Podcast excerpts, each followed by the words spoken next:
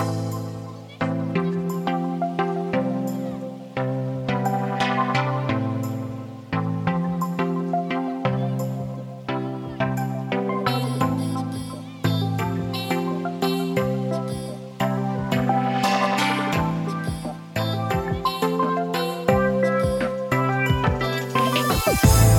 and welcome to Medical Motherhood for December eleventh, twenty twenty-two. I'm Shasta Kearns Moore. Medical Motherhood is a weekly Substack newsletter and podcast on the experience of raising disabled and neurodivergent children. The second Sunday of every month, Medical Motherhood publishes Where Is the Manual for This?!, an editorial cartoon by Lenore Eklund. You can see the four-panel line-drawing cartoon on our website, but I also like to provide an audio description for those who need that. The first panel shows a mom and her daughter in a wheelchair facing a seated Santa. "Surely your mom would like something for Christmas, too," Santa says. "Well, actually," the mom starts to say.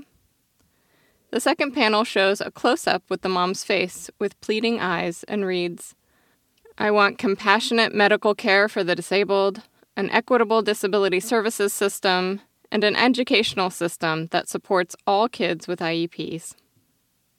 The third panel shows the mom and daughter smiling expectantly at Santa.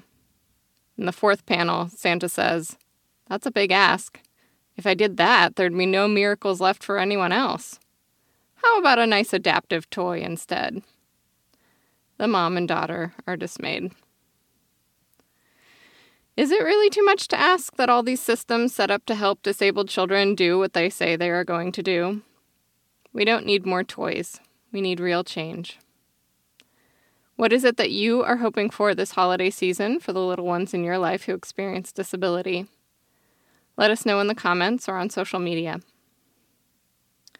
Just a few announcements before we get to the news briefs. Last week, I brought you the story of Lisa Tschudi and the issue On the Cusp of Disabled Child's Adulthood, A Mother Wonders How Caregiver Income Could Have Changed Their Lives. This week, her new podcast, Love Doesn't Pay the Bills, published her interview with me. If you want to learn more about my personal journey, check out Can We Make This Something That We Can Actually Use?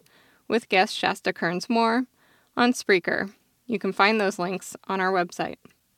Also, don't forget that we are running a holiday special right now of thirty percent off paid subscriptions. Support this publication and join the inner circle of folks who get access to this full archive, special behind-the-scenes info, and discounted events. See the website for details. That's medical motherhood dot com.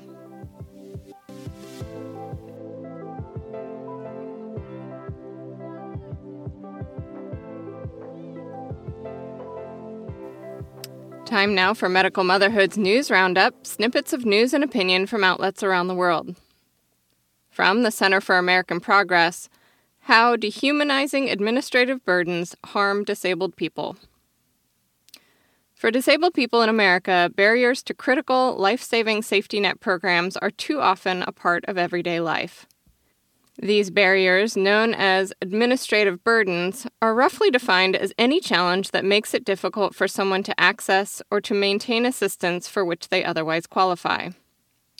Administrative burdens cause real, lasting harm to huge swaths of disabled Americans, making it difficult for them to navigate a system that is supposed to help them cover basic necessities such as food, housing, and medical treatments.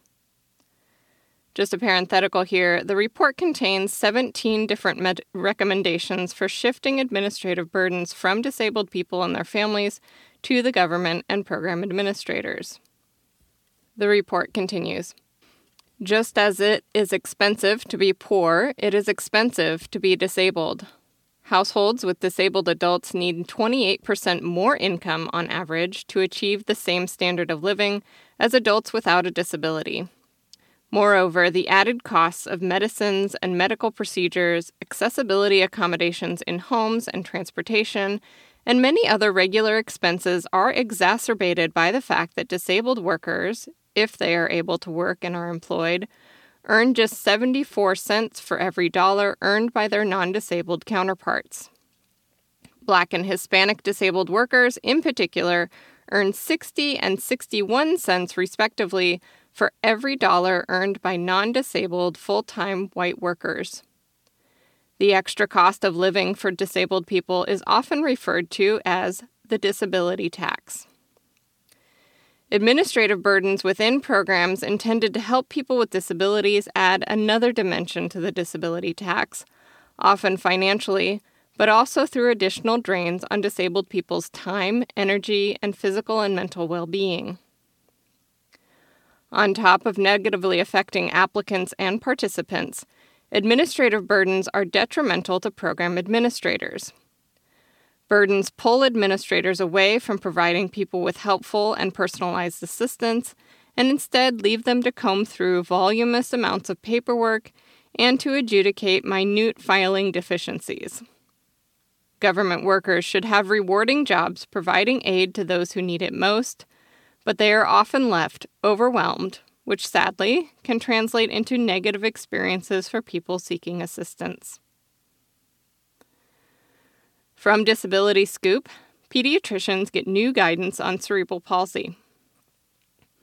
A pair of major health organizations are issuing new guidance to doctors about how to identify children with cerebral palsy and appropriately treat the condition. In a clinical report and an executive summary published online this month in the journal Pediatrics, the American Academy of Pediatrics and the American Academy for Cerebral Palsy and Developmental Medicine said it's critical for kids to be screened and identified early to ensure the best outcomes. If kids with a developmental disability experience new symptoms or functional declines, physicians should fully investigate the changes without assuming that they are the result of cerebral palsy, the medical group said. It really does take a village to help children with C P reach their full potential, said Doctor Gary Noritz, lead author of the report and chairperson of the American Academy of Pediatrics Council on Children with Disabilities. Families and physicians share this goal and can partner to improve quality of life by focusing on the strengths of the child and family, providing appropriate services, and adapting the environment to the needs of each child. From the Oregonian, Oregon Live, Oregon students with disabilities were promised extra help post-pandemic, but fifteen months later, aid is limited. Oregon public schools enroll about eighty thousand students with disabilities, many of whom struggled mightily during the year-plus-long switch to online school. As a result, state and federal officials ordered the state's one hundred ninety-seven school districts to provide intensive makeup services to special education students who missed out on help such as speech therapy or one-on-one reading instruction to which they were legally entitled during the pandemic. They also directed schools to ensure catch-up by June twenty twenty-three for students on individual education plans who made little to no progress during online school. But parents, teachers, and advocates say that stretch-thin school districts are struggling to provide the promised services given severe staffing shortages. It takes all my mind, body, and soul to get what the district is legally obligated to give my child, said Coraline Basham, whose eight-year-old daughter Clara, a second grader at Creston Elementary School, has a rare genetic developmental disorder known as Williams-Beuren syndrome.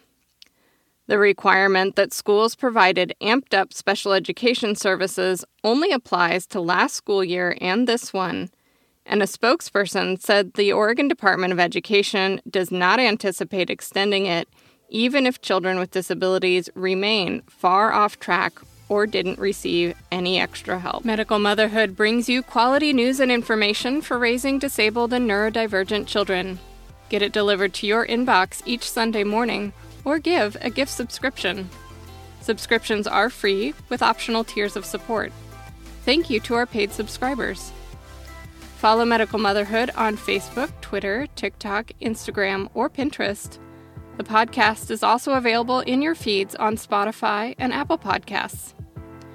Visit the Medical Motherhood merchandise store through a link on our website. Do you have a story to share or an injustice that needs investigation? Tell me about it, and it may become a future issue. Thank you for listening. Our music was composed by Ehimitsu and used under a Creative Commons license.